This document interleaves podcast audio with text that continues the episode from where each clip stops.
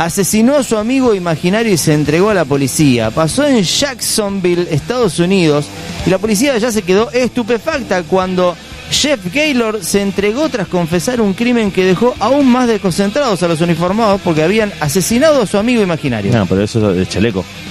¿Eh? Eso es chaleco. De fuerza. Sí, sí, sí, chaleco de fuerza y ad- adentro del, del neuropsiquiátrico. Porque, bueno, Ponete en el lugar del milico. Yo ver. siempre hablo, hablo de lo mismo, de ponernos en el lugar claro, de. el loco que está laburando, te cae eh, este Jeff Gaylor y Sí. te dice, vengo a confesar un crimen. Automáticamente cerrás la puerta de entrada de la comisaría si no lo dejan escapar. a ver qué hizo este loco. Pero a todo esto, Estados Unidos, Sí. ¿sí? tengamos en cuenta que, eh, digamos, es una mezcla de China más Rusia. Porque están todos armados y están completamente fritos. Mr. Completa. Happy. Exacto. Mr. Happy era el amigo de Jeff Gaylor. Te pasas esto por las dudas. Señor Feliz. Sí, ¿no? sí. Señor Eh, Feliz. sí, señor feliz, exactamente. Pero ahora pregunto esto. Sabemos que todos los chicos, una gran cantidad de ellos, crecen con un amigo invisible. Sí, pero este tiene 37 años, boludo. Bueno, para, para, pará, pará, ya vamos, a, ya vamos a llegar ahí.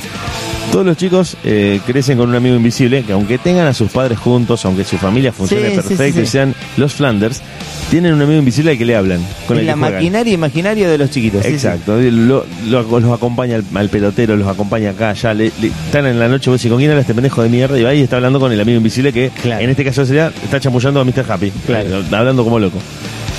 El loco, este, Jeff Gaylor que vos decís, lo mató y fue a confesar el crimen de, de este de Mr. Happy. Como vos decís, un pelotudo de 37 años, ¿no? Un pelotudo de 37, sí. El, el cana, el milico, está ahí llenando papeles, odiando su trabajo, viendo cuándo mierda Odiando su trabajo, cuando se va a su casa y te cae el no sé si tenés alguna imagen o foto del amigo este como para verlo porque no puedo dejar de asociarlo con él que si querés lo tiramos al aire también porque es un para mí una noticia que nunca Tiralo ya. Que nunca pasa de moda que es la del tipo que se creía perro la de Boomer el perro Es que es inmortal esa noticia. entonces me hace pensar en la cantidad de tarados Bueno, pero a diferencia de esto, eh, haciendo una breve reseña, este este loco que se quería perro se disfrazaba de perro, y- pero lo peor era el amigo que lo sacaba a pasear. Este este y Jeff que no lo Gaynor- mataba a patada en el culo diciendo loco buscando un laburo Claro, pero este no tenía nadie. O sea, de última este está, entre comillas, más justificado. Este este estaba chapado Este, como mencionás, era un hijo de mil puta él y más y, hijo y el de amigo, puta el amigo. claro, Claro. no lo reventaba a cachetadas y No sé no más enfermo que el perro. Claro. exacto sí sí sí sí La pieza de Mr. Happy era un desastre a toda hora por sus juguetes y muñecas. Medio trolo encima Mr. Happy. Pero pará, pará, pará. claro. La de Mr. Happy era, era un desastre la pieza. Él tenía piezas, sí. Tenía una pieza propia de alguien que En no realidad existía. era la misma pieza de él. Ah, no, no, bueno, podría ¿Se haber sido un lugar aparte. Es como que Mr. Happy era él, estaba re loco, estaba frito. bueno, eh, pensé en eso primero, en un sí. eh, trastorno de personalidad múltiple. No, no, olvídate. Digamos, locos, se hablaba, escuchabas voces, El primer ítem del, dia- del diagnóstico psiquiátrico es claro, ese. esquizofrenia de acá Claro. a China. A veces dejaba botellas de vodka, lindo nene Mr. Happy. A veces dejaba botellas de vodka vacías tiradas en la cocina, nunca recogía sus bolsas vacías de cocaína. Desordenó Ah, bueno. Tanto mi departamento al punto que yo no lo podía mantener. Pero, pará, limpio. perdóname, el que Sí, deja- mi- El que dejaba las bolsas, eh, las botellas de vodka y las bolsas de cocaína era Mr. Happy. Happy. Ah, Sí, sí. ok. Él se estaba eh, no haciendo responsable de todo lo que hacía Mr. Happy. Estaba limpiando absolutamente todo. Perfecto. Y eso es lo que hizo que él terminara matándolo.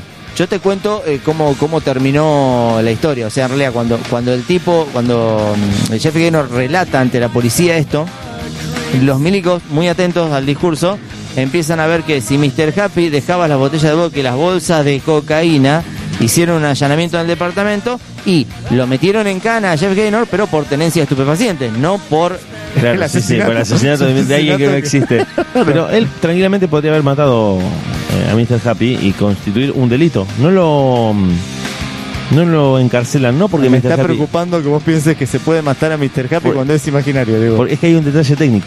A ver. Hay un detalle técnico que no puede escapar a lo que uno puede llegar a pensar. Es que el tipo puede haber matado a Mr. Happy, puede haber llevado a la muerte a esta persona e incluso dar pormenores muy específicos y técnicos de cómo lo mató, dónde está o cuál fue el- lo que hizo con el cuerpo, que mientras no lo encuentren, no lo pueden encarcelar. Entonces, fíjate, a esto, a esto quiero llegar, para Claro. que veas lo, lo retorcido de la cosa. Yo puedo matar realmente a alguien, Es bueno el punto que. Puedo ¿Cómo matar saben ellos que Mr. Happy no existe? Exacto. Yo puedo, y yo puedo matar a alguien que existe, alguien real, un vecino, y si hago desapare- el desaparecer el cuerpo eh, de manera muy hábil, queda en la misma categoría jurídica que Mr. Happy. Claro, Porque en un tanto no lo encuentres, Claro. queda en ese limbo de, sí, mató a alguien, pero nunca encontramos ni el cuerpo, ni pruebas, ni nada que lo incrimine. Entonces, empieza a coquetear con, ya te digo, un morbo bastante grosso de lo que puede llegar a ser una persona con el cuerpo. Más teniendo en cuenta que en Estados Unidos hay muchísimos asesinatos, muchísimos toneladas Claro. de gente que nunca se encontró, de gente que sigue siendo buscada, que fue vista por última vez el 4 de agosto del 81 saliendo de la escuela y al día de hoy pasaron 37 años y lo siguen buscando sin haber encontrado jamás nada y ellos, o ellos no son los policías de acá, tienen muchos recursos para buscar un cuerpo, el cuerpo de una persona desaparecida y aún así no lo pueden encontrar. Ni Claro, siquiera claro, sospechosos, no es que está alguien detenido. Detienen a alguien, a un loquito, y dicen, bueno, este era el último que estuvo con, con esta persona. Pero ante la falta de pruebas lo tienen que soltar.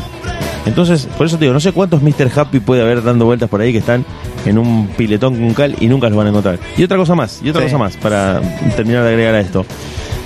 Puede haber sido también su forma de manifestar que se había curado y había aniquilado ese demonio que habitaba dentro de él. Yo lo pensé por ese Bajo lado. la forma de Mr. Happy lo hacía consumir cocaína, tomar vodka y hacer un desastre en su casa y decir, che, lo maté.